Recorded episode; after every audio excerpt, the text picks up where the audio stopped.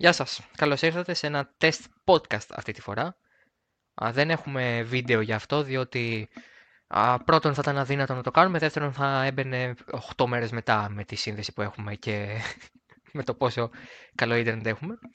Είμαι ο Δημήτρης Μπίζας. Ε, έχω μαζί μου ε, για συζήτηση και σχολιασμό και ε, κράξιμο και θάψιμο κανονικότατο, δεν υπάρχει κανένα πρόβλημα, θα πούμε όλα, ε, τους ε, κυρίους Δημήτρη Βούρδα και Ντένα του Πολυμενάκο. Καλησπέριζω αμφότερους. Καλησπέρα. Καλησπέρα. Ε, δεν έχω ε, την ε, ευκαιρία να πω για ποιο λόγο ε, δεν είναι ο Παναγιώτης Οντάκος, αλλά θα τον ακούσετε, ε, γιατί στο σημείο στο οποίο αναπόφευκτα θα μιλήσουμε και λίγο για τον DAS της Mercedes, ε, μας έχει δώσει ένα μικρό ηχητικό κομμάτι, το οποίο θα παίξει ε, σφήνα ανάμεσα σε αυτά που λέμε και θα εξηγεί μέσα σε περίπου ένα λεπτό τι σημαίνει όλο αυτό και τι όφελος μπορεί να έχει και όλα αυτά τα οποία έχουν μονοπολίσει εν πολύ ενδιαφέρον ε, μετά την πρώτη εβδομάδα δοκιμών. Η οποία πρώτη εβδομάδα δοκιμών δεν μας έκανε και πολύ σοφότερους σε πολλά πράγματα. Νομίζω ότι πέρα από το ότι η Mercedes ήταν η πιο αξιόπιστη και η πιο γρήγορη, που ΟΚ, γενικά δεν είχαμε να δούμε κάτι άλλο ε, ξεκάθαρο. Νομίζω ότι ακόμα είμαστε λίγο ανάμεσα σε πραγματικότητα και εικασίες. όχι μόνο αυτό. Ε, πιο πολλές ομάδες δεν έχουν δείξει καν όχι απλώς το 10% και, και λιγότερο από αυτό. Και με. Ακόμα και αν. Να πω, έλεγε η Mercedes σήμερα ότι η Ferrari δεν έχει ανοίξει καθόλου τους κινητήρες της, ας πούμε. Που μπορεί, να, μπορεί ο κινητήρας Ferrari να έχει κάτι ακόμη πιο εκθαμβωτικό από πέρσι και να είναι ακόμη πιο δυνατός και να είναι πάει και αυτό στα όρια της νομιμότητας όπως ήταν και ο περσινός και να έχουμε καλά θέματα από εκείνη την, την, την, την, την πλευρά. Ε, α, πες, πες, δεν είναι. Όχι, αυτό που θέλω να πω είναι ότι, ναι, OK, okay, σχεδόν κανένας λογικός άνθρωπος δεν παίζει να περίμενε να βγάλει συμπέρασματα από το πρώτο τριήμερο δοκιμών, καθώς σχεδόν καμία ομάδα δεν πίεσε. Αυτό είδαμε κιόλας και την Alfa Romeo με τον Κίμι Ραϊκόνεν να σημειώνει πρω, πρώτους χρόνους, στη Ferrari αρκετά πίσω. Η Mercedes κλασικά να σημειώνει πολλούς γύρους, αν και, και, αν και έχει ένα θέμα με το ERS όπως και η Ferrari, οπότε ίσως πιο αξιόπιστη ομάδα να ήταν η, η Red Bull Honda. πλάκα, πλάκα. Ε, εντάξει, νομίζω το, θέμα, το μεγάλο θέμα είναι ότι ε, με την, ε, γενικά με τις δοκιμές είναι ότι όπως είπε και η Mercedes χθες ένα πολύ ενδιαφέρον κείμενο ε, μπορείς να βγάλεις συμπέρασμα από τους χρόνους αν όμως, πρέπει, αν όμως πρέ, γνωρίζεις και ένα πολύ μεγάλο παράγοντα που είναι το καύσιμο και το οποίο μπορεί εκεί να είναι πιο εύκολο να το δει κανείς, ειδικά αν είσαι ε, στο pitwall μιας ομάδας. Για μας είναι πολύ πιο δύσκολο και γι' αυτό προσπαθούμε να είμαστε όσο πιο ε, αμέτωχοι σε τέτοιες ε, μαντεψιές αν θέλετε γίνεται, γιατί στην πραγματικότητα εάν πεις με βεβαιότητα ότι η Ferrari έτρεχε με μισό ντεπόζιτο, ας πούμε με 50 κιλά για παράδειγμα, και δεν είχε, γεμί, δεν είχε full τον κινητήρα, ε, αυτομάτως βγάζει στη Ferrari πρώτη ομάδα. Δηλαδή είναι πολλά αυτά που μπορείς να πεις. Πάντως, για να ξεκινήσουμε με τη Mercedes, η οποία ήταν και η ταχύτερη και ήταν και αυτή που έγραψε τα περισσότερα χιλιόμετρα. Συγκεκριμένα, βάλαμε και ένα σχετικό κείμενο στο totalracing.gr που λέει όλα τα στατιστικά για την ιστορία. 494 γύρι και προφανώς το 1.15.732 του Bottas είναι ο ταχύτερος χρόνος της πρώτης εβδομάδας.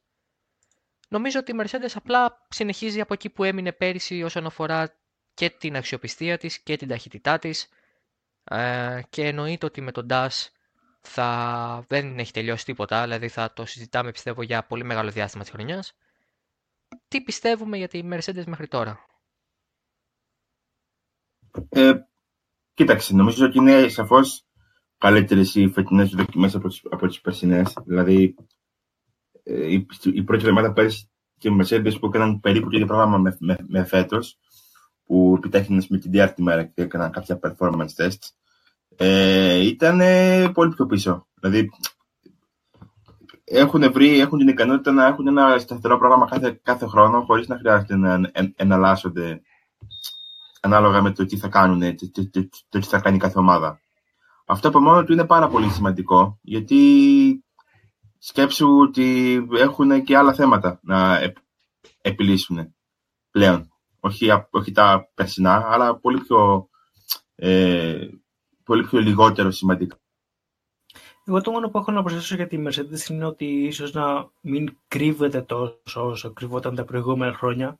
Δηλαδή, πέρσι, άμα είχε τον DAS, παίζει να το φανέρωνε στο, στο δεύτερο μισό των, των δοκιμών, ενώ φέτος το παρουσίασε τη δεύτερη μέρα, αν δεν κάνω λάθος, και ούτε και το πολύ χρησιμοποίησε. Έκανε κάποια, κά, κάποιους γύρους με αυτό ο Χάμπιλτον και ο Μπότας, αλλά μου κάνει εντύπωση ότι δεν ε, παίζει πιο πίσω με τη συγκατατάξη παρά τους γύρους που κλασικά είναι πρώτη στα χιλιόμετρα που γράφει. Πριν συνεχίσουμε, να βάλουμε τώρα το ηχητικό, ε, δηλαδή θα το βάλω, ο, ο μελλοντικός εαυτός μου θα το βάλει στο post, οπότε αφήνω ένα μικρό κενό τώρα και πάμε, αφού ακούσουμε το ηχητικό, όχι να το σχολιάσουμε, αλλά θέλω να πάμε στη συζήτηση του εάν η τηλεοπτική μετάδοση των δοκιμών τελικά ε, είναι αυτή που έκανε το μεγάλο κακό μεσαγωγικά για την ομάδα της Mercedes που ουσιαστικά την ανάγκασε να παραδεχθεί ότι έχει ένα σύστημα τόσο πρωτοπόρο. Πάμε να ακούσουμε αυτό το ένα λεπτό ε, που μας έδωσε ο Παναγιώτης Ντάκος ως τεχνική ανάλυση, ε, πρώιμη προφανώς, εννοείται ακόμα δεν ξέρουμε πολλές λεπτομέρειες, και παρενεχόμαστε. Το TOW είναι η γωνία που σχηματίζεται μεταξύ των τροχών και των άξονα συμμετρία του μονοθεσίου. Σε όλα τα αυτοκίνητα και φυσικά και στα αγωνιστικά ανεξαρτήτως κατηγορίας, οι τροχοί ρυθμίζονται με μερικές μοίρες TOW in, όπου η τροχή είναι στραμμένη προς το μπροστινό μέρος του αυτοκινήτου, ή με TOW out, όπου είναι στραμμένη προς το πίσω μέρος, αναλόγως εάν ο οδηγός προτιμά σταθερότητα ή γρηγορότερη ανταπόκριση στο turn in, όταν δηλαδή ξεκινά να στρίβει το τιμόνι για να στρίψει το αυτοκίνητο. Το σύστημα της Mercedes στην προκειμένη φαίνεται να αμφιταλαντεύεται μεταξύ δύο ρυθμίσεων, με την πρώτη να είναι η γνωστή ρύθμιση με κάποιες μοίρες tow είτε in είτε out, όπως προτιμά ο Lewis Hamilton, ο οποίος και χρησιμοποίησε το σύστημα, ενώ μετακινώντας το τιμόνι προς τα μέσα ή προς τα έξω, το μονοθέσιο περνά στην άλλη ρύθμιση, όπου το tow μειώνεται. Έτσι, οι τροχοί στρέφονται πιο παράλληλα από πριν με τον άξονα συμμετρίας του μονοθεσίου, και αυτό προσφέρει ελαφρά υψηλότερη τελική ταχύτητα, αλλά και κάπως λιγότερη φθορά των ελαστικών στις ευθείες. Ωραία. Τώρα λοιπόν, αυτό που λέγαμε για το τηλεοπτικό κομμάτι. Αν ήμασταν στο 2017, δεν σας πάω καν στο 1999, γιατί στο 1999 παίζει να μην ξέραμε πότε ήταν και οι ημερομηνίες των δοκιμών, για παράδειγμα. Το 1999 η, η Prost, δεν το έλεγες αυτό, ε, είχε είχε μπει στο, στη τελευταία μέρα δοκιμών με σκοπό να κάνει το ταχύτερο χρόνο για να προσελκύσει χορηγούς ενώπιση της νέας χρονιάς. Ναι. Έτσι είχε με 100 κιλά πιο ελαφρύ μονοθέσιο και έκανε τον πρώτο χρόνο, ας πούμε. Ναι, δηλαδή οι δοκιμές έχουν. Ό,τι κάνει και η Ferrari πέρσι μόνο που δεν έψαχνε χορηγούς. Έψαχνε εναλλακτικές στη Mission Winnow. Σου λέει κάτσε, δεν ξέρεις τι θα μας κάνουν πάλι. Ε, ναι, οι δοκιμές είναι πολύ ιδιαίτερο πράγμα και το γεγονός ότι πλέον είναι ένα τηλεοπτικό προϊόν και φέτος πραγματικά είναι σαν να βλέπεις FP1. Ένα μόνιμο 8ωρο FP1, το οποίο αφενός είναι ο εφιάλτης μου, αλλά από την άλλη είναι και ένα προϊόν το οποίο σου μαθαίνει πράγματα, σε κάνει λίγο πιο ε, γεμάτο από πληροφορίες και σε, σου δείχνει μια εικόνα την οποία δεν είχες αν δεν ήσουν στην πίστα. Δηλαδή, δημοσιογράφοι οι οποίοι πήγαιναν κάθε χρόνο στη Βαρκελόνη, ενδεχομένως να ήξεραν πώς λειτουργεί μια ομάδα πίσω από τα φώτα της δημοσιότητας, που μόνο οι κάμερες θα μπορούσαν να υπάρχουν εκεί, οι φωτογραφικές κάμερες. Οπότε τελικά πώς κρίνουμε την τηλεοπτική κάλυψη; Είναι κάτι το θετικό γιατί δίνει σε εμάς, είτε κοινό είτε ε, δημοσιογράφους, ένα insight ε, και μας φανερώνει π.χ. συστήματα όπως το DAS, που μπορεί να μαθαίναμε την Παρασκευή στη Μελβούρνη, ή τελικά είναι too much info και ίσως δεν έχουμε τρόπο να τις διαχειριστούμε όλες αυτές τις πληροφορίες. Ε, καταρχάς, μια εποχή που η πληροφορία πιάνεται με ρυθμό όχι απλά λογαριθμικό, ε, με ρυθμό που δεν προλαβαίνουμε καν να, να, κατα, να, κατανοήσουμε. Ε, το ότι υπάρχει μια, μια μετάδοση δεν είναι κακό. Δεν είναι σε καμία περίπτωση κακό. Δηλαδή, ε, είναι κάτι που, που ήθελε ο κόσμος, και αυτό και το ενσωμάτωσε η, και η Παγκόσμια Ομοσπονδία και η Liberty. Ε, από εκεί πέρα, ο, ο καθένας μπορεί να, να επεξεργάσει τις πληροφορίες που, που παίρνει από ένα τέτοιο οριμαγδό, θα λέγει κανείς, ε, με πολύ διαφορετικό τρόπο. Αυτό που πρέπει να κάνει είναι να καταλαβαίνει ότι καμία ομάδα και κανείς ε, οδηγός δεν επηρεάζεται από το ότι οι δοκιμές έχουν κάλυψη ή όχι. Δηλαδή, αν θέλουμε να μπούμε στη, στο βασικό κομμάτι της συζήτησης, ένας οδηγός δεν θα αλλάξει το, το, το στυλ του και καμία ομάδα δεν θα αλλάξει την ε, διαχείρισή της. Ανάλογα με το, ε, ε, με το πώς θα μπει στη, χρονιά, επειδή οι δοκιμέ προβάλλονται ζω, ζωντανά. Αν το έκαναν, δεν θα μαθαίνουμε ποτέ για τον DAS, θα το έβαζαν να το δοκιμάσουν στο, στο shakedown απλώς, που δεν, δεν το είχα πάρει κανείς. Θα το έβγαζαν κάποια στιγμή στο, ε, στην, στην Αυστραλία και εκεί θα γινόταν χαμός, γιατί μπορεί, μπορεί ακόμα και αυτό να μην, το, να μην το μαθαίναμε, γιατί υπήρχε το ενδεχόμενο να μην περάσει το αρχικό scrutineering. Οπότε δεν νομίζω ότι οι ομάδες ενδιαφέρονται πολύ και από την ίδια άποψη δεν πρέπει να ενδιαφερόμαστε πολύ κι εμείς. Πολύ, πολύ, πολύ παραπάνω. Είναι κάτι που είναι πάρα πολύ θετικό για τον κόσμο, σίγουρα. Αλλά δεν προσφέρει κάτι παραπάνω σε αυτό στον τομέα που ε, το πώς θα αλλάξουν οι ομάδες την, ε, την, την προσέγγιση τους. Mm-hmm. Και εγώ συμφωνώ με αυτά που είπε ο, ο Δημήτρης, είναι κάτι θετικό για όλους, για όλους τους θεατές, είτε απλό κοινό είτε δημοσιογράφους. Ε, μας δίνει κάποιες παραπάνω πληροφορίες, αλλά όχι τόσο πολλές έτσι ώστε οι ομάδες να αλλάξουν τον τρόπο που, που λειτουργούν στις χειμερινές δοκιμές. Δηλαδή δεν θα, δεν θα αλλάξει το πρόγραμμά τους επειδή απλά υπάρχει τηλεοπτική κάλυψη. Και υπάρχουν παραπάνω πληροφορίες για εμάς που το βλέπουμε, αλλά όχι υπερβολικές παραπάνω πληροφορίες για να αναγκαστούν οι ομάδες να αλλάξουν το, το πρόγραμμά τους ή τον τρόπο που θα συμπεριφερθούν. Εντάξει, νομίζω ότι έτσι κι αλλιώς όταν κατεβαίνεις δοκιμές, ε, κάθε ομάδα έχει ένα checklist το οποίο απλά ε, διαγράφει πράγματα τα οποία θέλει να κάνει. Ε, Ενδεχομένως, επειδή πλέον η Φόρμουλα 1 έχει πολύ μεγαλύτερο επαγγελματισμό από τη δεκαετία του 90 ή του 80, ακριβώς γιατί ε, υπάρχει και πολύ μεγαλύτερη ε, λογοδοσία απέναντι στη, στο ίδιο το σπορ και απέναντι στη διοίκηση του σπορ και μπροστά και στο κοινό, ε, δεν, μπορούσα, δεν θα μπορούσαμε ποτέ ας πούμε, να δούμε ξανά μια προς αντίστοιχη να κάνει glory runs για να εξασφαλίσει το μέλλον της για να φτάσει μετά στην Αυστραλία και να είναι τελευταία. Οπότε εξορισμού οι ομάδες είναι πολύ πιο σοβαρές πια. Πιστεύω ότι και θα συμφωνήσω με το ότι δεν θα αλλάξουν σε καμία περίπτωση το πρόγραμμά τους. Πάντως θεωρώ και το λέω με, με τα λόγου γνώσεως και χωρίς να το λέω ε, απλά για να, το, για να ακουστεί κάτι διαφορετικό. Πιστεύω ότι υπάρχει, υπάρχει αυτό που λέμε υπερβολική, ε, υπερβολικό μέγεθος πληροφοριών. Υπάρχει αυτό δηλαδή το πάρα πολύ μαζεμένες ε, πληροφορίες που ε, βομβαρδίζουν τα μυαλά ανθρώπων που δεν είναι σε θέση να τις διαχειριστούν γιατί είτε δεν έχουν το χρόνο είτε γιατί δεν έχουν όλες τις γνώσεις για να κάνουν μια σταχυολόγηση μέσα στο μυαλό τους. Δηλαδή θεωρώ ότι έχει γίνει ένα αχταρμάς για να το πω πολύ απλά και με τον DAS και με όλα αυτά υπάρχει μια μεγάλη σύγχυση και από μια μερίδα του κοινού που θεωρεί ότι το DAS είναι παράνομο γιατί κάτι διάβασε από κάπου σε ένα κάτι που κάποιος είπε αυτό. Δηλαδή δεν είναι πολύ συγκεχημένα όλα. Οπότε αυτό σαν παρένθεση για τις δοκιμές που πιστεύω πάντως ότι σε τελική ανάλυση είναι ένα οχτάωρο το οποίο αν έχεις να το διαθέσεις, δηλαδή εγώ προσωπικά είδα, ε, νομίζω από τις 24 ώρες πρέπει να είδα γύρω στις 21 με 22 ώρες των δοκιμών. Ε, δεν μετανιώνω, αλλά από την άλλη σκέφτομαι ότι μακάρι να μην μπορούσα. Αλλά αυτό είναι μια δικιά μου άποψη.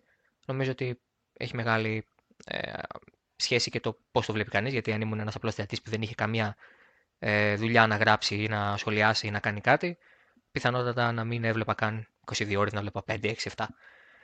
Πάμε λοιπόν τώρα στην ε, δεύτερη περσινή ομάδα και κατά πως φαίνεται τη Williams του 2020.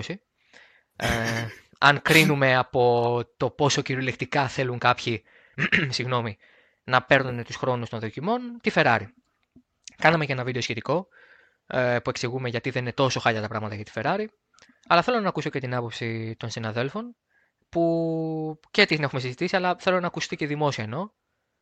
σχετικά με την ομάδα η οποία ούτε τους περισσότερους χρόνους έγραψε, τους περισσότερους γύρους συγγνώμη έγραψε, ούτε τους ταχύτερους χρόνους έκανε. Κοίτα, εγώ νομίζω ότι κάθε χρόνο ε, επεξεργάζομαι πάρα πολύ αυτά που λέει ο Σεμπάστιαν Φέτελ. Δηλαδή είναι αυτά που είναι πιο κοντά, αν θες, στην πραγματικότητα. Δηλαδή δεν ακούω ούτε τι λέει ο Μπινότο, ούτε τι λέει ε, οποιοδήποτε δημοσιογράφος που, που είναι κοντά στην ομάδα, ούτε τίποτα. Δηλαδή, ο Φέτελ έβαλε το πράγματα στην σειρά λέγοντας ότι ναι, δεν είμαστε αρκετά γρήγοροι για την ώρα, αλλά δεν το επιδιώκουμε. Είμαστε αρκετά γρήγοροι, ότι θέλουμε να μάθουμε το αυτοκίνητο, το κάτι που δεν κάναμε πέρσι. Και πήγαμε στην Αυστραλία, πιστεύουμε ότι κάτι είναι σωστό και τελικά είναι απολύτως λάθος. Ε, το οποίο μας άφησε πολύ, πολύ πίσω. Ε, η Ferrari για μένα το παίζει πάρα πολύ, ίσως και υπερβολικά, ε, στο μεγάλο βαθμό, δηλαδή απλούστευσης, πάρα πολύ ε, safe, πάρα πολύ ασφαλώς. Δεν ξέρω αν θα της βγει, ίσως τη δεύτερη εβδομάδα να δούμε κάτι, κάτι διαφορετικό, αλλά νομίζω ότι το πώς ε, θα είναι δεν εξαρτάται από την πρώτη εβδομάδα των δοκιμών. Δηλαδή, ε, ειδικά όταν έχεις έξι μέρε δοκιμών, ε, δεν έχεις την ικανότητα να, να, να, να, να, να στοχεύεις και να κάνεις τα πράγματα που θέλει, θέλει το κοινό σου να κάνει. Δηλαδή, το να είναι φάει πρώτες δοκιμές έχει αποδειχθεί ότι είναι ένα ψέμα, μια αυταπάτη, αν θες. Σωστά. Ε, οπότε, δεν ξέρω κατά πόσο η Ferrari έχει την ικανότητα να, να, ε, να, να, να, να βγει από όλο αυτό κερδισμένη. Δηλαδή, είτε πάει πρώτη, θα λένε πάλι Α, γιατί δεν πάει πρώτη φορά. Γιατί είναι πρώτη Ferrari, πέρσι ήταν πρώτη και ήρθε τρίτη, ξέρω εγώ, στην Αυστραλία.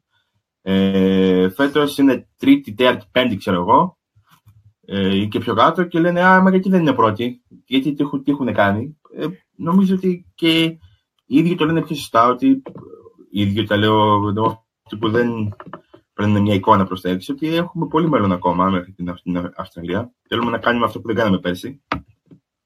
Οπότε εγώ θα συνιστούσα υπομονή mm-hmm. στο μεγαλύτερο βαθμό. Δηλαδή, μ' αρέσει περισσότερο η φετινή προσεκτική σφαίρα από ότι αυτή των προηγούμενων ετών. Με τις πρωτιές και τα μεγάλα λόγια. Ναι, σίγουρα η Ferrari πρέπει να φάγε γερής σφαλιά στην Αυστραλία πέρσι που είδε ότι δεν είναι κοντά στη Mercedes ή μπροστά από τη Mercedes άμα θες.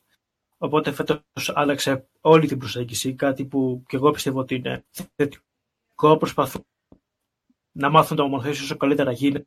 Και τώρα, ναι, θα δούμε μας στο δεύτερο τρίμερο θα εμφανιστούν με την ίδια απόδοση, αν θες, που σίγουρα δεν είναι πραγματική, ή θα αυξήσουν ε, ρυθμούς και θα ανέβουν ε, πιο ψηλά στην κατάταξη. Πάντως και εγώ θεωρώ ότι είναι πολύ, πολύ καλύτερη συμπεριφορά, πα, παύλα πλάνο, το να μην πιέζεις ε, για χρόνους και να προσπαθήσεις να μάθεις το μονοθέσιο. Επίσης είδαμε ε, την, τρίτη μέρα ε, που οδηγούσε ο Φέτελ ότι ήταν άμα θες κομμένο το, το μοτό, καθώς τελική δεν έπιανε ούτε καν 290 χιλιόμετρα όταν έκανε τις προσωμιώσεις και όλα αυτά, οπότε σίγουρα έφερα πολύ χρόνο ε, όχι να βρει, τον έχει, απλά πρέπει να, να, το, να τον... Οπότε περιμένουμε την, το δεύτερο τρίμερο και μετά την ε, Αυστραλία για να δούμε που πραγματικά είναι η Ferrari. Ε, ναι, εδώ δεν έβαλε καν 8η σχέση στις ευθείες. Σε όποιο on board είδαμε το απόγευμα της Παρασκευής δεν, δεν έβαζε 8η. Ε, ήταν σαν πραγματικά σαν να τρέχανε με κλειστό το μισό μοτέρ, με, με το πιο αργό mode θα μπορούσαν. Με mode ε, τέλος αγώνα, με βροχή, άνετα πρώτος, πάμε για τον τερματισμό. Κάτι τέτοιο δεν είναι. 600 άλογα. Ναι, ναι, ναι, ναι, δεν ξέρω. Είναι λες και κλείσανε κάτι. Λες και ήταν σε. Πώς είναι στο WRC που είναι, μπαίνουν σε road mode όταν βγαίνουν από την ειδική. δηλαδή. Δεν, ναι, δεν, πρέπει να καταλάβουμε ότι κάθε ομάδα πραγματικά έχει. Αν έχουμε 10 ομάδε, έχουμε 10 διαφορετικές προσεγγίσεις. Ε, μπορεί να κάποιες να μοιάζουν μεταξύ τους. Ε, θα δεις π.χ. κάποιες midfield ομάδες οι οποίες θα πιέσουν λίγο παραπάνω, όπως η Renault και η Αλφα Romeo που γράψανε γρήγορους χρόνους. Ε, αλλά δεν αποκλείεται αυτές οι δύο να έχουν π.χ. παρόμοιο πλάνο. Δηλαδή, εξορισμού η Αλφα Romeo έκανε πάνω από 400 γύρους και η Renault έκανε κοντά στους 320. Θα σας πω αμέσως και πόσο έκανε. 380 έκανε η Renault. 300, ε, συγγνώμη, 380 ναι, και 424 έκανε η Αλφα Romeo. Δηλαδή, okay. Αυτό που θέλω να πω γενικά και για να το κλείσουμε με τη Ferrari είναι ότι επειδή είναι η ομάδα η οποία αποτελεί την εθνική ομάδα της Ιταλίας και αποτελεί ίσως την ε, ομάδα με τη μεγαλύτερη πίεση ε, από τους ίδιους τους ανθρώπους. Είναι τρομερό το πόσο ε, εμφυλιακό είναι το κλίμα όταν δεν πάνε καλά τα πράγματα στη Ferrari, από την ίδια την Ιταλική ε, κοινή γνώμη και από τον τύπο εννοείται. Προφανώς και ό,τι κάνει μπαίνει στο στρόχαστρο και ε, μπαίνει κάτω από μια πολύ μεγάλη ε, ας πούμε ε, υπερ, υπερερμηνεία ε, και προσπαθούν να βγάλουν όλοι ένα συμπέρασμα. Το πιο απλό πιστεύω είναι αυτό που είπατε και εσείς και αυτό που ανέφερα και εγώ χθες στο βίντεο, ε, ότι το πιο σημαντικό είναι ότι η Ferrari ακόμα ούτε η ίδια μπορεί να μην ξέρει ακριβώς που βρίσκεται, οπότε μετά θα φανεί όταν αναπόφευκτα θα πρέπει να πιέσει και να κάνει κάτι πιο δραστικό για να μάθει το μονοθέσιο την επόμενη εβδομάδα, τότε είναι που θα μάθουμε αν η Ferrari είναι πρωταθληματικό μονοθέσιο, αν είναι μονοθέσιο που μπορεί να πάρει νίκες. Και αν δεν το μάθουμε εμείς, σίγουρα θα το ξέρουν εκείνοι. Πάμε τώρα στη Red Bull, η οποία ε, έκανε μια πολύ ε, ας πούμε χλιαρή από άποψη χρόνων ε, εβδομάδα. Δεν είχε κάτι συγκεκριμένο να μας δείξει. Εγώ θα σταθώ όμως στο γεγονός ότι έγραψε τους δεύτερους περισσότερους γύρους, 471, 23 λιγότερους από την ε, Mercedes, και από χρόνους με γυρολόγιο σε 2 σε 3 γόμα, παμάλ. Θεωρώ ότι η Red Bull είναι μια ήρεμη δύναμη που ενδεχομένως να φανεί περισσότερο στη, την επόμενη εβδομάδα. Κοίτα, ε, συνήθως η Red Bull έμπαινε ε, στα τελευταία πρωταθλήματα με μια αίσθηση ότι μην πάμε να δούμε τι θα κάνουμε μέσα, μέσα στη χρονιά. Ότι ξεκινάμε με μια βάση που είναι μεν καλή, αλλά έχει αδυναμίες. Τι οποίε θα προσπαθήσουμε να επιλύσουμε ε, κατά τη διάρκεια του χρόνου και στο τέλος χρονιάς θα είμαστε full ανταγωνιστικοί για να χτίσουμε κάτι για την επόμενη χρονιά. Φέτος λοιπόν, ε, έχοντας φτάσει σε μια χρονιά η οποία είναι αρκετά μεταβατική, καθώς δεν υπάρχει καμία, καμία απολύτως ε, ε, αλλαγή στους κανονισμούς, ε, νομίζω ότι ε, έχουν φτάσει σε, σε, ένα σημείο που είναι από την αρχή της χρονιάς μπορούν να είναι απόλυτα ανταγωνιστικοί. Ε, και αυτό μπορεί να δώσει πολλά πράγματα περισσότερο για τους ίδιους. Δηλαδή, αν ο Max Verstappen μπει στην Αυστραλία είναι εξίσου γρήγορος με τις Mercedes, θα λέει πολλά για την εξέλιξη της της, ε, της ε, χρονιάς. Γιατί η Red Bull είναι μια ομάδα η οποία βελτιώνεται πολύ ε, μέσα στη χρονιά και βελτιώνει τι διαδικασίες της, της τελειοποιεί μέσα στην, στην χρονιά. Ε, οπότε, αν είναι σε ένα πολύ καλό επίπεδο την αρχή της χρονιάς, όπως φαίνεται ότι είναι, ε, και έχει και την αξιοπιστία που περιμένουμε να δώσει φέτος η Honda, ε, τότε δεν μπορεί να πει κανείς ότι θα είναι πολύ, πολύ, πιο, πολύ πιο κάτω από τη Mercedes. Πριν στο τέλος της χρονιάς τερμάτισε και ήταν τουλάχιστον ισοδύναμη, αν θες. Ε, Φέτος δείχνει να είναι στο ίδιο επίπεδο. Δεν ξέρω αν είναι εάν οι ίδιοι έχουν ε, κάτι παραπάνω να, να, να δώσουν και δεύτερη εβδομάδα και κατά πόσο η εικόνα τους είναι η τελική θα έχουν και κάτι παραπάνω. Σίγουρα θα έχουν κάτι παραπάνω. Δεν ξέρω το πόσο είναι αυτό το κάτι παραπάνω που έχουν να δώσουν, αλλά για την ώρα νομίζω ότι είναι απόλυτα ικανοποιημένοι και δεν έχουν, προ, προ, προ, δεν έχουν κάποια πρωτιά. Ε, πιστεύω ότι είναι μια πολύ δυνατή αρχή για μια ομάδα η οποία έχει όλα τα φόντα να διεκδικεί και τους δύο τίτλους του χρόνου. Mm-hmm. Ε, η Red Bull τα προηγούμενα χρόνια έλεγε ότι ήθελε να είναι δυνατή από το ξεκίνημα της σεζόν, αλλά στην Αυστραλία ήταν κάπου τρίτη, τέταρτη δύναμη.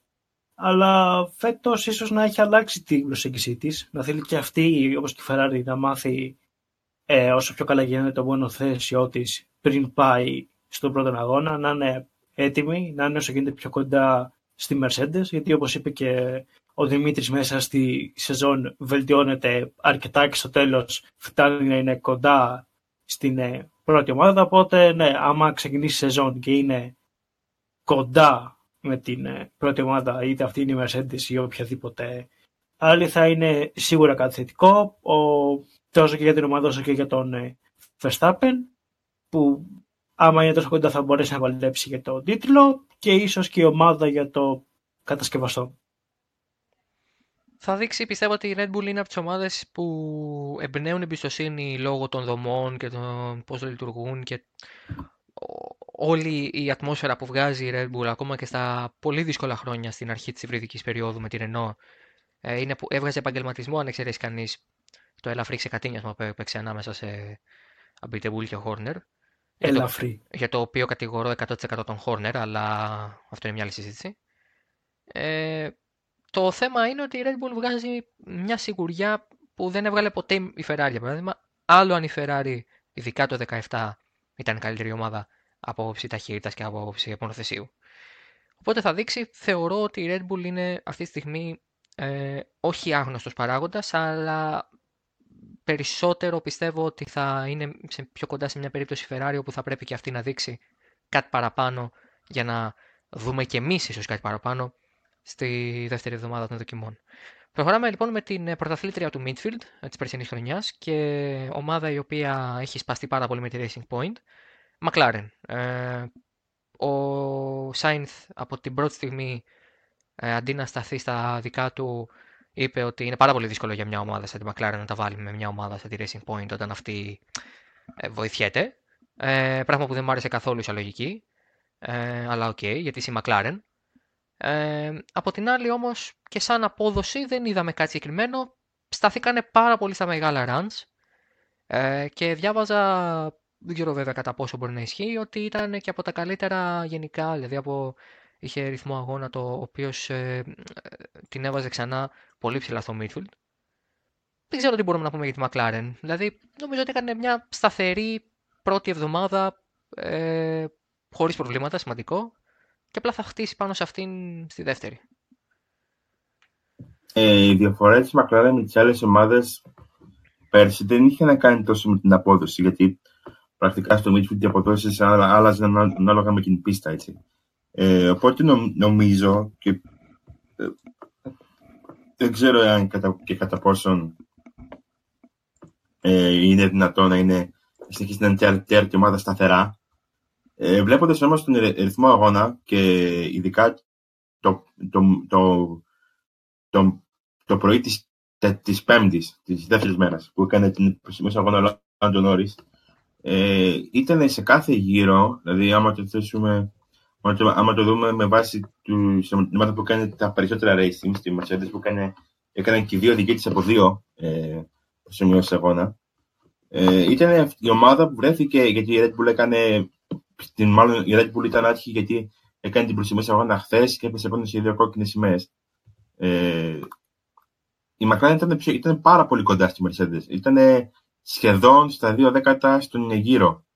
Που οι δύο δέκατα στον γύρο για να έχει πρώτη με την τέταρτη ομάδα είναι τίποτα. Έτσι. Δηλαδή, ε, και αν βάλουμε και σε συνθήκες αγώνα ενός αγώνα κανονικού, είναι σαν να μην βλέπουμε τίποτα. Δηλαδή, τα δύο δέκατα εύκολα χάνονται από μια σπεσμένη πτέρυγα ή από μια στοχεία σε, σε κάποιο μέρος της ε, κινητήρης μονάδας. Mm-hmm. Δεν ξέρω αν είναι η, πραγματική εικόνα ε, και κατά πόσο πιθανότητα δεν είναι, αλλά για την ώρα η McLaren μοιάζει να είναι καλή. Όχι πολύ καλή για να μπει στην τριάδα ίσως, γιατί ε, δεν, ξέρω, δεν ξέρω αν έχει και το διοικό δίδυμο να μπορέσει να, να, να τα βάλει με τους 4-5 πρώτους οδηγούς. Δηλαδή δεν ξέρω αν ο Sainz μπορεί να ανταγωνιστεί σε μια χρονιά το Verstappen, το Hamilton, το Leclerc και το Vettel ή το Bottas. Ε, αλλά μπορεί να είναι εκεί κοντά. Ε, το θέμα είναι ότι, ότι ο ανταγωνισμός, και αυτό είναι το καλό, γιατί είναι καλό από μία, είναι ότι έχοντας φτάσει σε, μια, σε ένα τέλμα πρόοδου, ότι δεν μπορεί να, δεν μπορείς να πάει ακόμα πιο γρήγορα, οι ομάδες που είναι πίσω από τη McLaren σιγά σιγά θα αρχίσουν να ανεβαίνουν. Θα ανεβαίνουν με μεγαλύτερο αριθμό, έχουν, λιγότερο, έχουν περισσότερο αριθμό για να καλύψουν από ό,τι έχει η McLaren ε, προς, τα, προς τα πάνω. Οπότε και δεδομένα, ειδικά η, η AlphaTauri και η Haas, που είναι ουσιαστικά β' ομάδες, η Alfa Romeo, που είναι β' ομάδες της ε, ε, Mercedes, της Red Bull και της Ferrari, δεν θα μείνουν με, με, με σταυρωμένα τα χέρια και έχουν και τα resources για να, για να ανεβούν πάρα πολύ γρήγορα. Ε, ε όταν έχεις ένα μονοθέσιο και, και αντιγράφεις ένα μονοθέσιο ξέροντας ότι ο κινητήρας είναι ίδιος, μπορεί να κάνεις πάρα πολλά πράγματα τα οποία κατά πάσα πιθανότητα θα είναι άπως λειτουργικά. Ναι, σίγουρα η McLaren είναι λίγο, σε λίγο περίεργη κατάσταση σε σύγκριση με τις υπόλοιπες ομάδες του midfield, γιατί όπως είπε και Δημήτρης, δεν είναι β' ομάδα κάποιας από τις ε, μεγάλες ομάδες, οπότε πρέπει να δουλέψει μόνη της για να βελτιώσει το μονοθέσιό της. Ε, αν δεν κάνω λάθος, θα είναι και τελευταία χρονιά φέτος που θα έχει κινητήρες Ε, ναι. ε, Renault. Renault. Οπότε είναι καλό που εστίασε στα, στα μεγάλα runs, καθώς ε, άμα, τι- άμα τις Κυριακές έχει αρκετά καλό ρυθμό και είναι σταθερά στους βαθμούς, θα μπορέσει να κρατήσει την τέταρτη θέση των κατασκευαστών ή και κάποια από τις πρώτες ομάδες άμα έχει αστοχήσει κάποιους από τους οδηγούς ε, δεν μπορεί να φέρει βαθμούς, ίσως να μπορέσει να διεκδικήσει κάτι παραπάνω. Πάμε λοιπόν τώρα στην ομάδα η οποία κανονικά η McLaren θα έπρεπε να αντιγράφει, αλλά δεν γίνεται γιατί είναι κάτω από αυτήν. Η Renault. Α, Είναι το τρίτο εργοστάσιο της Φόρμουλα 1 και μόνο σαν τέτοιο δεν φαίνεται ξανά και φέτος.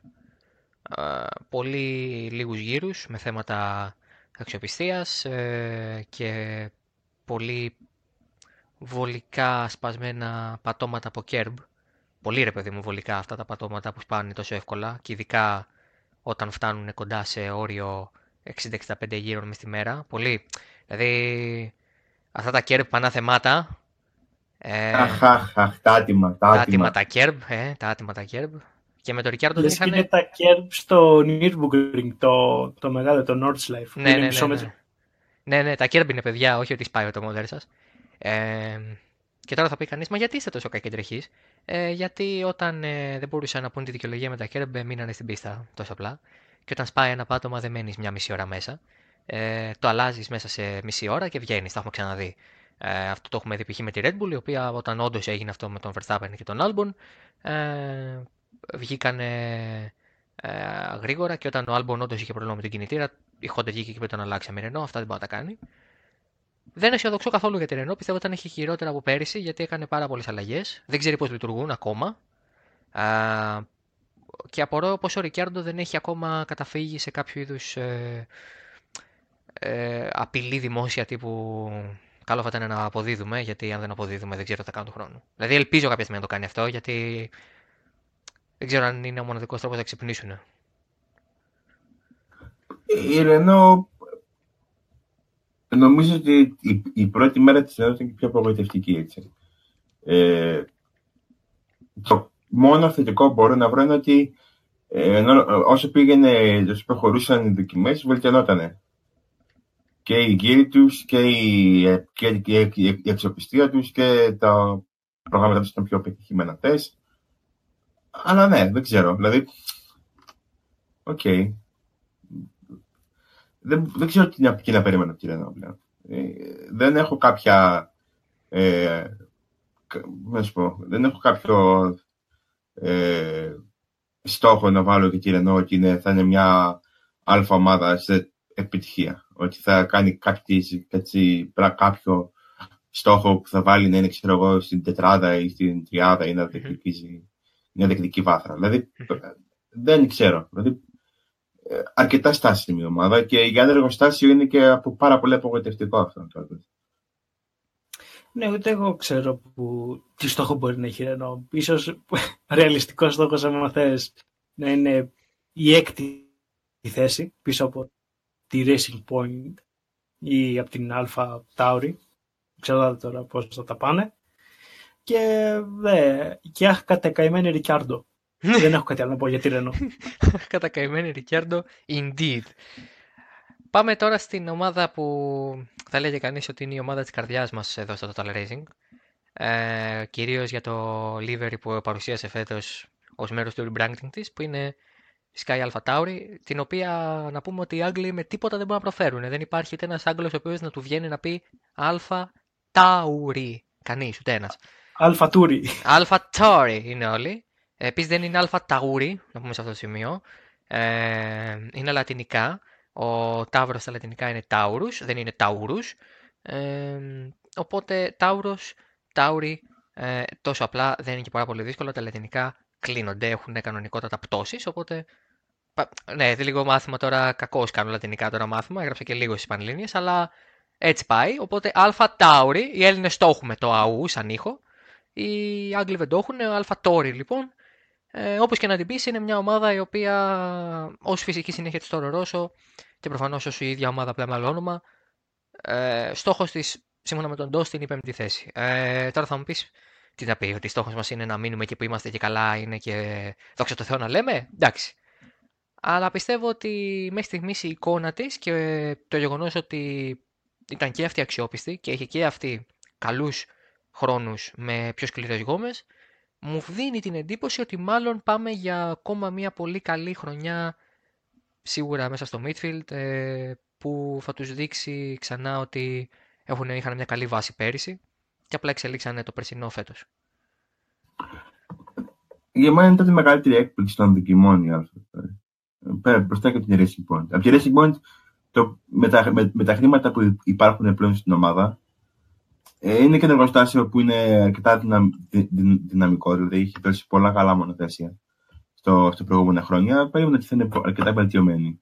Ειδικά μετά από μια χρονιά η οποία τελείωσε νωρίς για, για εκείνους. Και έδειχναν ότι, ότι νοιάζονταν περισσότερο για την επόμενη χρονιά παρά για, το, για τα αποτελέσματα της ε, της περασμένης. Μια αυτό για μένα είναι μεγάλη έκπληξη γιατί ε, ok. okay. Δηλαδή,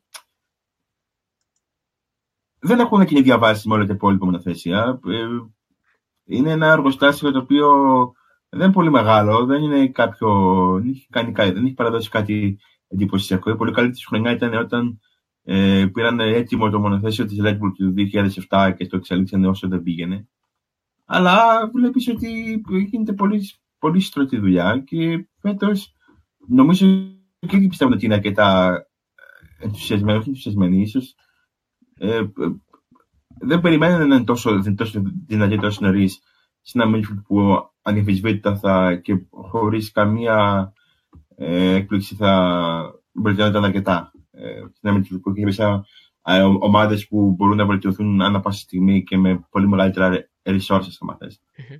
Οπότε ναι, εγώ είμαι ίσως για μένα ήταν η μεγαλύτερη έκπληξη του πρώτου τρι, τριημέρου. Μένει να δούμε αν θα μπορεί ε, να, να μείνει σταθερά εκεί για, και μέχρι την Αυστραλία τουλάχιστον. Ναι, νομίζω ότι ο, ο στόχος του ΤΟΣ για την πέμπτη θέση ε, είναι αρκετά ρεαλιστικό. Σίγουρα το midfield θα ίσως να είναι και πιο ανταγωνιστικό από ότι πέρσι μιας και ομάδες όπως η Racing Point έχουν πάρει ένα μονοθέσιο παύλα σχεδιάσει ε, αρκετά καλό. Ε, η, η Αλφα Τάουρι ε, δείχνει να είναι καλό μονοθέσιο. Από τα on φαίνεται ότι είναι αρκετά σταθερό, να δείξει και πραγματικά πόσο γρήγορο είναι. Έχει ένα αρκετά decent ε, οδηγικό δίδυμο, οπότε πιστεύω ότι θα είναι ψηλά στο midfield. Πάμε τώρα να προχωρήσουμε και πάμε στην ομάδα που την έχουμε ήδη μνημονεύσει 15 φορές ε, και όχι άδικα. Την Racing Point η οποία φέτος ε, ας πούμε ότι ε, εάν θέλετε να δείτε πώς ήταν η Mercedes πέρυσι ε, δείτε πώς είναι φέτος η Racing Point. Ε, τώρα γιατί είναι αυτό το έχουμε εξηγήσει και σε κείμενο αλλά πολύ πρόχειρα και πολύ σύντομα αν θέλετε. Η Racing Point αποτελεί την ε, πρακτικά β' ομάδα της Mercedes, ε, παίρνει κύβωτο ταχυτήτων κινητήρα ε, πάρα πολλά μέρη από τους Γερμανούς, ε, αλλά ειδικά πέρυσι ε, χρησιμοποίησε και, τον, και την αεροδυναμική της σύραγγα, πράγμα που σημαίνει ότι είχε κάθε ευκαιρία να δει τα σχέδια της W10 και να τα περάσει στην RP20 με όχι απόλυτη αντιγραφή, αλλά σίγουρα κατά ένα πολύ πολύ μεγάλο ποσοστό το φετινό μονοθέσιό τους είναι το περσινό της Mercedes. Ξαναλέω είναι αντιγραφή όμως, δηλαδή σε καμία περίπτωση δεν πήραν ένα περσινό μονοθέσιο και το βάψανε ροζ. Μπορεί να το πούμε έτσι κατ' εφημισμόν, αλλά δεν ισχύει κάτι τέτοιο. Το ηθικό του πράγματος, εντάξει, είναι μεγάλη κουβέντα. Ε, αλλά εγώ θα βάλω στο τραπέζι την ερώτηση εάν τελικά αυτό είναι καλό, γιατί ανεβάζει το επίπεδο του midfield ή αν είναι κακό γιατί διαταράσσει τις ισορροπίες στο midfield. Δηλαδή, τσιτάρει λίγο μέσα στο midfield απέναντι σε ομάδες όπως η McLaren που τα κάνουν όλα μόνες τους. αν μια Racing Point έρχεται να τα χαλάσει όλα. Πάντως, παρένθεση, με όποιον έχω μιλήσει, ε, λέει ότι φοβάται πάρα πολύ ότι στο midfield φέτος δεν θα είναι τόσο κλειστά όλα και ότι τη θέση της McLaren φέτος θα πάρει Racing Point, αλλά είναι πολύ νωρίς έτσι κι αλλιώς. Εντάξει, δεν είναι ότι άλλες ομάδες θα μείνουν μισθωμένα τα, τα χέρια. Έχουν αυτό το ζήτημα ότι μια ομάδα κάνει κάτι και αντιγράφει. Ε, μάλλον αντιγράφει. Έχει τη... Καταρχάς, η Racing Point έχει την ικανότητα να το κάνει αυτό γιατί ο κινητήρας είναι ίδιο με τις Mercedes. Γιατί ε, έχει νόημα να, να, να, να, κάνει κάτι που έχει κάνει και η κορυφαία ομάδα. Δηλαδή, η Ferrari, αν, αν μπορούσε, θα κάνει ένα μονοθέσιο που θα ήταν ίδιο με τις, με τις, με τις, με τις Mercedes και θα είχε τα ίδια χαρακτηριστικά και θα πήγαινε να, να πει ότι έχω τους καλύτερους οδηγούς, οπότε μπορούμε να σα κερδίσουμε.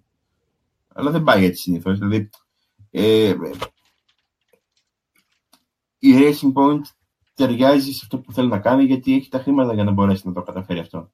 Δηλαδή, ε, ε, όλα τα χαρακτηριστικά του μονοθεσίου της δεν μπορούν να αλλάξουν επειδή έχει την ίδια, την ίδια κινητήρα. Πώς θα κάνει με την κινητήρα να ηλεκτρικήσει καλύτερα, θα κάνουμε ό,τι κάνει η μεγάλη ομάδα. Δηλαδή, είναι πάρα πολύ απλό. Το κάνει και το Ρώσο το κάνει όχι στη βαθμό ίσω, αλλά το κάνει εδώ και πολλά χρόνια όπω η Red Bull. Ειδικά όταν χρόνια που είχε τον ίδιο κινητήρα ή τα χρόνια που ε, μπορούσε να πάρει ένα έτοιμο σασί, ας πούμε. Mm-hmm. Α, δεν ξέρω και το ηγετικό του πράγματος ε, θα είναι καλό ίσως για μένα, γιατί θα, θα βάλει και τις άλλες ομάδες εγρήγορση. Δεν γίνεται στο Μίτσουλ να, να κερδίσει κάθε χρόνο η ίδια ομάδα. Η ομάδα κάθε χρόνο θα κάνει διαφορά. Οι διαφορές παρόλα αυτά δεν είναι μεγάλες. Δηλαδή, η Racing Point μπορεί να είναι πολύ γρήγορη και το μαθησία να είναι πάρα πολύ καλό. Δεν σημαίνει ότι θα έχει και το διοικό δίδυμο για να πετύχει αποτέλεσμα σε κάθε χρονιά. Δηλαδή, ο Κόν και δεν είναι καλύτεροι από τον Σάιντ και τον Όρι ή από τον Ρικάρντο και τον Οκόν. Πέρθ και Στρόν, ναι, σωστά. Ε, δεν, δεν είναι καλύτερα από τον Ρικάρντο και τον Οκόν, τον ε, Νόρι και τον Σάιντ ή τον. Ε, ε, Ράκονε και τον Γιβινάζη. Ε, εντάξει, αυτό μπορεί να είναι. Λίγο καλύτερα, ναι, ναι, ναι, ναι. Αλλά εντάξει, δηλαδή δεν παίζει ρόλο μόνο το μονοθέσιο. Δεν παίζει ρόλο. Δηλαδή η McLaren έχει, έχει καλύτερα resources από την. Έχει καλύτερο τρόπο μάλλον να αξιοποιεί τα resources της σχέση με την, με τη Racing Point. Ε, η Toro Rosso έχει από πίσω μια πολύ μεγάλη δύναμη που τη δίνει η Red Bull, η χορηγία της, ή η Αλφατόρια, ας πούμε, τώρα πλέον. Δεν ξέρω, δηλαδή.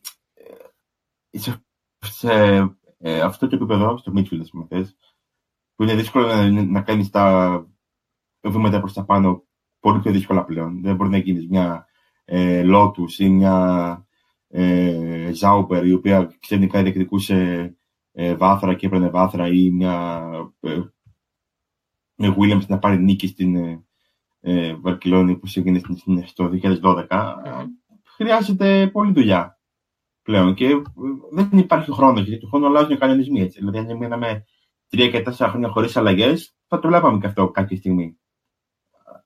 Α, εντάξει, δεν είναι μόνος να κάνεις τότε ότι η Force India έγινε πάρα πολύ με την ε, ε, Mercedes ή ότι η Zauber ήταν κάποια τη Ferrari ή ότι η Lotus ε, ήταν, έγκαιζε πάρα πολύ με την ε, Red Bull. Δηλαδή, θέλω να πω ότι άμα το καταφέρουν και το κάνουν, δεν γίνεται κανείς.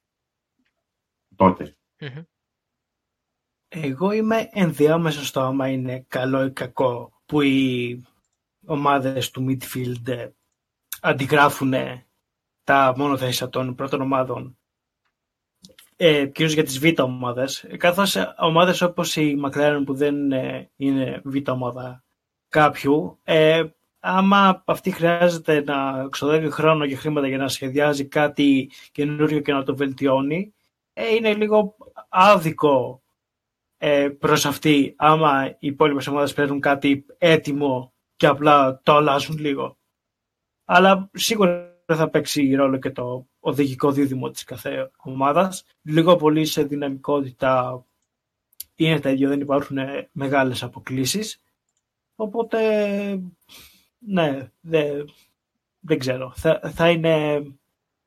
Πιστεύω ότι θα παραμείνει κλειστή η μάχη στο, στο midfield, στο midfield παρά, τα, παρά το μονοθέσιο που ίσως της Race Point είναι θεωρητικά και με το μάτι ένα κλικ πάνω από τα υπόλοιπα.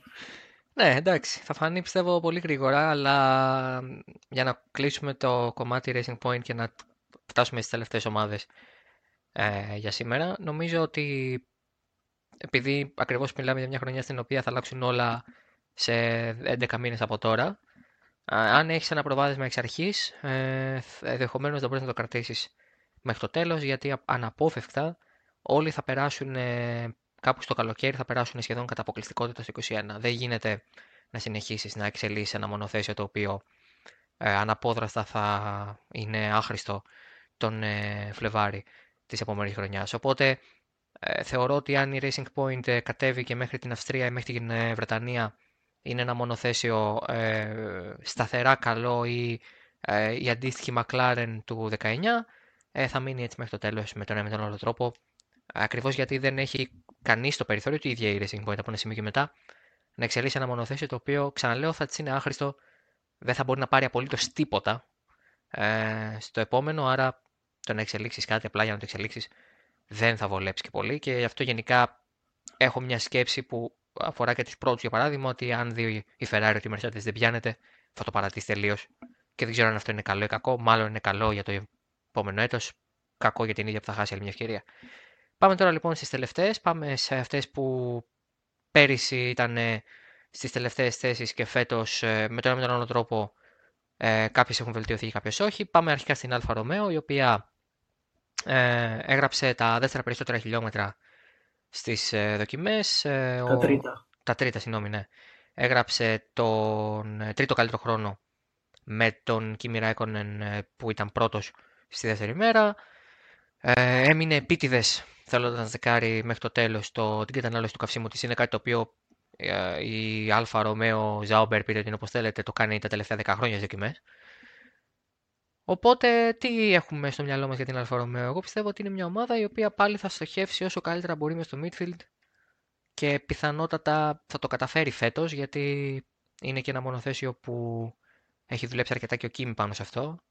Πράγμα που αυτομάτως το κάνει ένα καλό μονοθέσιο. να το πω έτσι. Ε, η Alfa Romeo δεν ξέρω τι περιθώρια βελτίωσης παραπάνω μπορεί να πετύχει σε σχέση με τις άλλες ομάδες. Δηλαδή, ε, αν, μια, αν η Racing Point, ας πούμε, αν βάλουμε σε μια κλίμακα και η Racing Point έχει βελτιωθεί ε, 10 στα 10, η Alfa Romeo, αν βελτιωθεί 10 στα 10, θα είναι πάλι πίσω από τη Racing Point. Με βάση την περσινή εικόνα. Οπότε πάλι θα, θα στηρίζεται στην ικανότητα του αφεντικού της αν στην ικανότητα των οδηγών της, ε, ε, στα όσα μπορούν, μπορούν να πετύχουν στο setup σε κάθε κινούμενο ε, και θα πηγαίνει η υπόθεσή της ανάλογα με τον κάθε αγώνα. Δηλαδή, οι διαφορές που θα έχει σε σχέση με πέρσι θα είναι από ελάχιστε έως μηδαμινές και θα στηρίζονται στη δύναμη του κινητήρα της Ferrari και στη, στα όσα που μπορεί να πετύχει ανάλογα με την πίστη στην οποία βρίσκεται.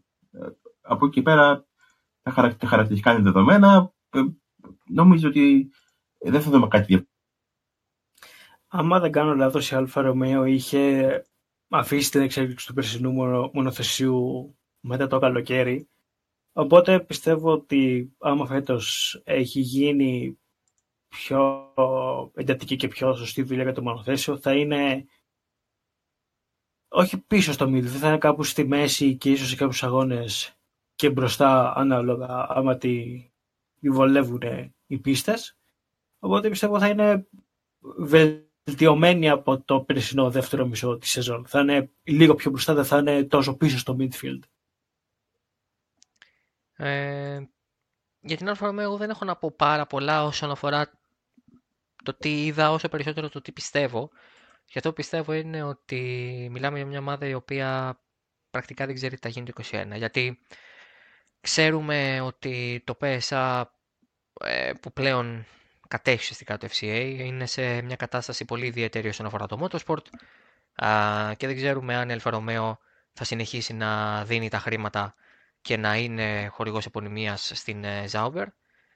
Ε, πάντως για φέτος τουλάχιστον, για να μην ε, πάμε πολύ μακριά και να μην κάνουμε εικασίες που μπορεί να μην είναι και τόσο ε, στέρεες ε, όσο θα έπρεπε για να τις κάνουμε, ε, είναι μια ομάδα η οποία θα στοχεύσει για το καλύτερο δυνατό. Θεωρητικά θα είναι καλύτερη από τη Χάς για να πάμε και στη Χάς η οποία έκανε τα λιγότερα χιλιόμετρα ήταν ομολογουμένως η πιο αργή είχε και το απρόοπτο με τον Μάγνουσεν στην τελευταία μέρα ε, που την ε, κράτησε ακόμα λίγο πιο πίσω σε χιλιόμετρα δεν αισιοδοξώ για τη Haas. Πιστεύω ότι δεν είναι καλύτερη. Νομίζω ότι ούτε στη Haas αισιοδοξούν πολύ. Ok, okay, είναι μια ομάδα η οποία έχει επιλέξει έναν εναλλακτικό δρόμο και λέγαμε ότι από παλιά ότι η επιτυχία, η απόλυτη επιτυχία των πρώτων ετών δεν σημαίνει ότι θα, θα, θα συνεχίζονταν και τι επόμενε. Ότι το 17 και το 18 ήταν απίθανα ανταγωνιστικές και οι πίστε μπορούσαν να κάνουν έκπληξη. Ήρθε μετά το 19 που ήταν ε, τραγικό, αν θες, από μια έννοια για μια ομάδα που ήταν τέταρτη στο πρωτάθλημα και τους τα γύρισε λίγο ανάποδα. Ε, νομίζω ότι το 21 είναι η μεγάλη, η, η μεγάλη ε, ε, ευκαιρία της Χάνης να ξανέβει σε αυτό το επίπεδο που ήταν τα προηγούμενα χρόνια τα, στην αρχή του της ε, εποχής μετά την ε, πρώτη φάση της πολιτικής εποχής. Εγώ το θεωρώ ότι το 2017 ήταν μια χρονιά η οποία άλλαξε πολλά στη Χάση. Και άλλαξε πολλά στην Φόρμουλα 1 ε, κατά, κατά επέκταση, όχι αυτού, αλλά ότι ήταν μια χρονιά με μπήκαν οι νέοι κανονισμοί που ουσιαστικά θα ολοκληρωθούν φέτος. Ε, τώρα με αυτό το δύο δημοτικό δεν ξέρω τι μπορεί να πετύχει, διότι δεν, δεν συνεργάζονται καθόλου καλά. Ε, α, δεν ξέρω. Δεν έχω καμία προοπτική για, χάση, για φέτος. Mm-hmm. Το 21 με ένα άλλο δύο δημοτικών, ίσως με τον, ε, ε με τον ε, Στάινερ, είναι το Χουλκεμπερκ σε κάποια θέση ε, οδικού θα είναι πιστεύω καλύτερη. Αλλά ναι, μπορεί, δεν ξέρω. Δηλαδή ε, και πέρσι χάρη ήταν πολύ παράλογη ομάδα και φέτος πιστεύω θα είναι εξίσου παράλογη. Θα έρχεται 17ο ο Μάγνουσεν και 7ο ο Κρουζάν το αντίθετο στι κατακτήριες, όπως ήταν πέρσι. Ναι, μία από τα ίδια πιστεύω θα είναι η, η Χάς και φέτος. Δηλαδή, πότε έκανε και πέρσι αυτά τα παράλογα, κατά 99% θα τα κάνει και και φέτος, αν και ελπίζω να είναι λίγο πιο κοντά στις ομάδες του, του midfield, είναι τόσο πίσω, δηλαδή σταθερά και δύο οδηγήτη, για να έχει και λίγο πιο ενδιαφέρον οι αγώνες, αν θες. Ε, αυτό νομίζω, δεν έχω, νομίζω, δεν έχω κάτι άλλο να πω για τη, για τη Χάς. Πάμε τότε στη Williams για να κλείσουμε, η οποία είναι κατ' εμέ μεγαλύτερη έκπληξη των δοκιμών ε, σταθερή, πιο γρήγορη από πέρυσι. Ε, πολύ αισιόδοξος ο Ράσελ, ο οποίος είναι και αυτός που πέρασε το, τα πάντα όλα ε, και ξέρει τι ήταν το περσινό μονοθέσιο και μπορεί να το συγκρίνει με το φετινό. Ο Λατίφη, ok, okay, ε, περίμενα να κάνει τα κλασικά rookie λάθη και να τον δούμε μπαριέρες ή κάτι τέτοιο, αλλά δεν ήταν τόσο απερίσκεπτος. Ε, σχετικά απροβλημάτιστη. Ε, γράψανε χιλιόμετρα. Ε, νομίζω ότι δεν θα είναι ομάδα του ενός βαθμού, από σπόντα κιόλας. Θα είναι ομάδα των 7-8 βαθμών και, και λίγο παραπάνω άμα πέσουν σε κανένα καλό αγώνα και την ξέρω εγώ ε, ε, από 7 και πάνω και πάρουν τους πόντους μαζε, μαζεμένους.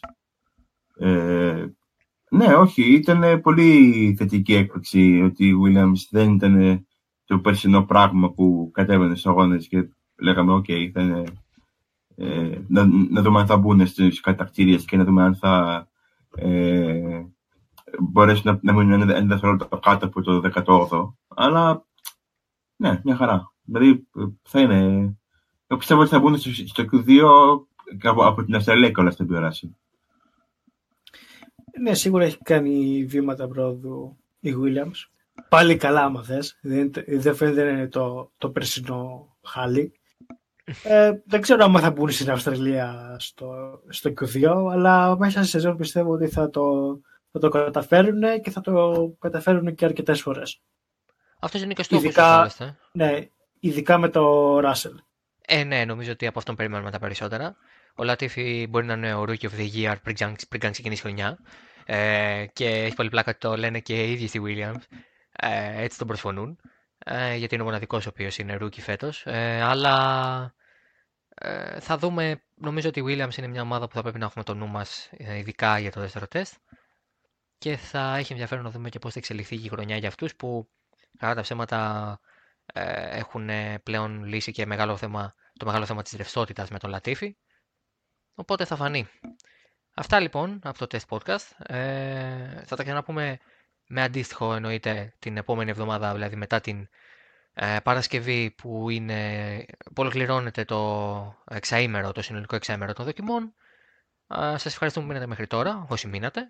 Ε, θα συνεχίσουμε να ανεβάζουμε βίντεο και την επόμενη εβδομάδα και βλέπουμε ότι υπάρχει μεγάλη ανταπόκριση σε αυτά. Διαβάζετε το taleracing.gr για όλα τα report και τα νέα. Όχι μόνο τη Φόρμουλα 1, επιστρέφει σιγά σιγά και το MotoGP. Ε, έχουμε αυτή τη στιγμή ε, δοκιμές Κατάρ αυτό το τρίμερο. Ε, και πρώτα από όλα ξεκινάει και το πρωτάθλημα στις 13 με 15 Μαρτίου της Φόρμουλα 1, μία εβδομάδα πριν το MotoGP στο Los όπου και παραδοσιακά γίνεται η πρεμιέρα τα τελευταία χρόνια.